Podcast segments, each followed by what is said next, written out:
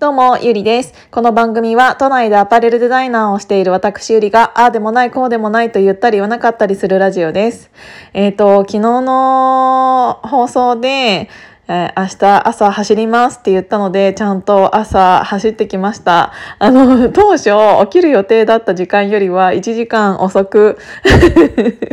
1時間遅くアラームを止めたわけですが、でも、あの、会社ね、今はフレックスで全然行けるので、あの、会社に行く時間をちょっと遅らせてでも、朝ランニングしてこようと思って、本当に3キロぐらいしか走ってないけど、まあまあまあまあ、ゼロよりはいいかなと思って、あの、トレーナーにもね、えっ、と、やっぱり朝一のランニングとかウォーキングが一番いいって言われてるんだよね、ダイエットには。なぜかというと、あの、寝ている時って、あの、すべての、ん？ん？寝る？ん？寝ていると寝て起きた時って一番、えー、と体が栄養を欲しているんだけどその時に何も取らないで、うん、とちゃんとウォーキングとかランニングをしたらい、えー、とパワーがないじゃないですか。走ったりウォーキングしたりする。で、じゃあ、どこからパワーを使うかって言ったら、自分の、えっ、と、贅肉？脂質から、えっ、と、それをエネルギーに変換してくれるようになるので、それがね、夕方とかだと、自分のエネルギーからっていうよりも、えっ、と、とお昼とかさ朝とかさ摂取した、えー、とものからエネルギーに変換できるものっていうのが蓄積されちゃっているからどうしても痩せやすいとは言えなくてゼロよりはもちろんいいんだけどね。だけど朝ちゃんとそういうのをすることによって朝何も食べずにそれをすることによってちゃんと自分のえっ、となんて言うんだろう。油？から、えっ、と、取ってくれるから、エネルギーに変えてくれるから、一番ダイエットには効果的ですって言われているのと、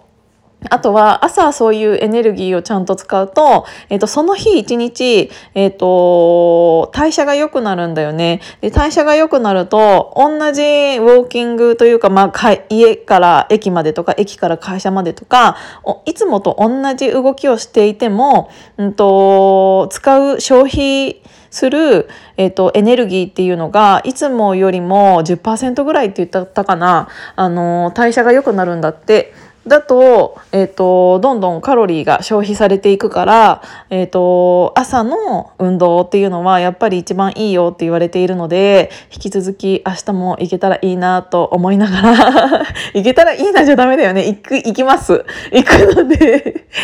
今日もあのできるだけ夜は早めにあダメだ。 Zoom 会議があるんだ。まあいいか。Zoom 会議の前にちゃんといろいろ終わらせてもうそれ終わったらすぐに寝れるようにしとこうかな。うんうん。でね、えっ、と、今日ちょっと思ったことがあったんだけど、まあそれは、えっ、と、友達とか会社の人とかとお話ししていて思ったことが、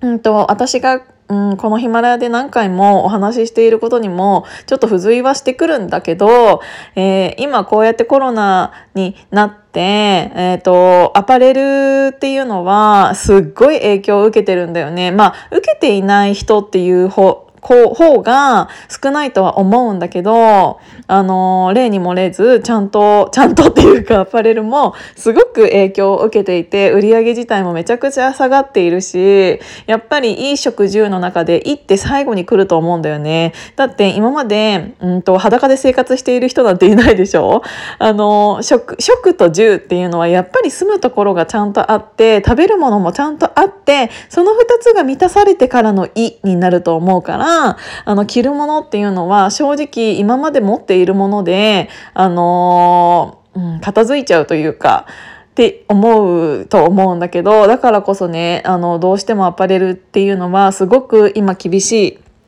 感じにはなってるの。で、えっ、と、そういう立場に自分がいることで、まあ飲食の方もそうかもしれないんだけど、うん、影響を受けている場所に自分がいてよかったなっていうのはすごく感じていて、なぜかというと、せっかくこんなにも世界的に、えっ、と、100年、200年に一度って言われているウイルスがこんなにも大きなことになってしまって、もしでもその時に、うんと、あまり自分が影響を受けない仕事に、えっ、と、ついてしまっていたら、うん、今の私の思考だったり、新しいことを何か考えようだったり、これから生きていく上での、うんと、すごく考えるパワーというか、そういうものっていうのが生まれてこなかったんじゃないかなって思ってるの。本当に、これ、今のままじゃやばいって思わないと、人って本気が出せない部分ってあるじゃない？で、私は今そういう場所にいるからこそ、これにもチャレンジしようとか、あれにもチャレンジしようとか、一つの物事だけじゃなくって、いろんな角度から、見たり、いろんな方面に自分を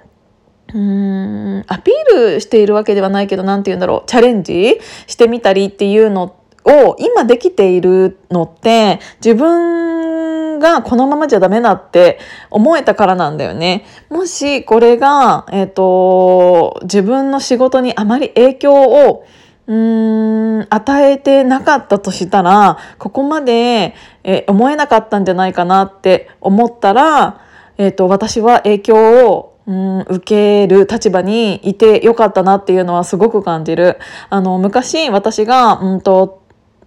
自分の社長にお金を騙されて借金を背負ったことっていうのがあるのはこのヒマラヤでも何回かおしゃべりしているんだけど私は今その社長が、えーと、いてくれたことですごく感謝していてやっぱり、うんと、その時は本当に殺したいぐらい、えーと恨んでいたしうーん何回も死のうと思ったしっていうぐらいなんか許せなかったんだよね。でもそれを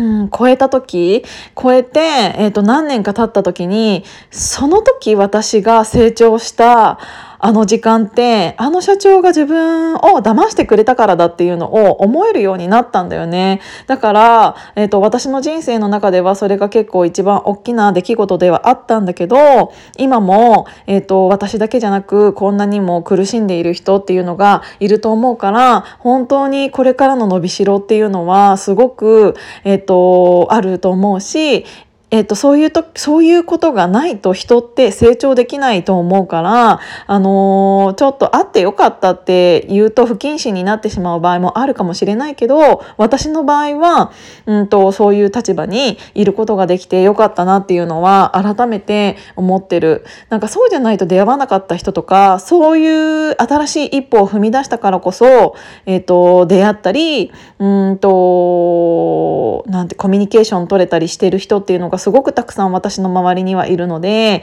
あのそういう面では本当に良かったなっていうのを感じてます。ということでちょっとなんか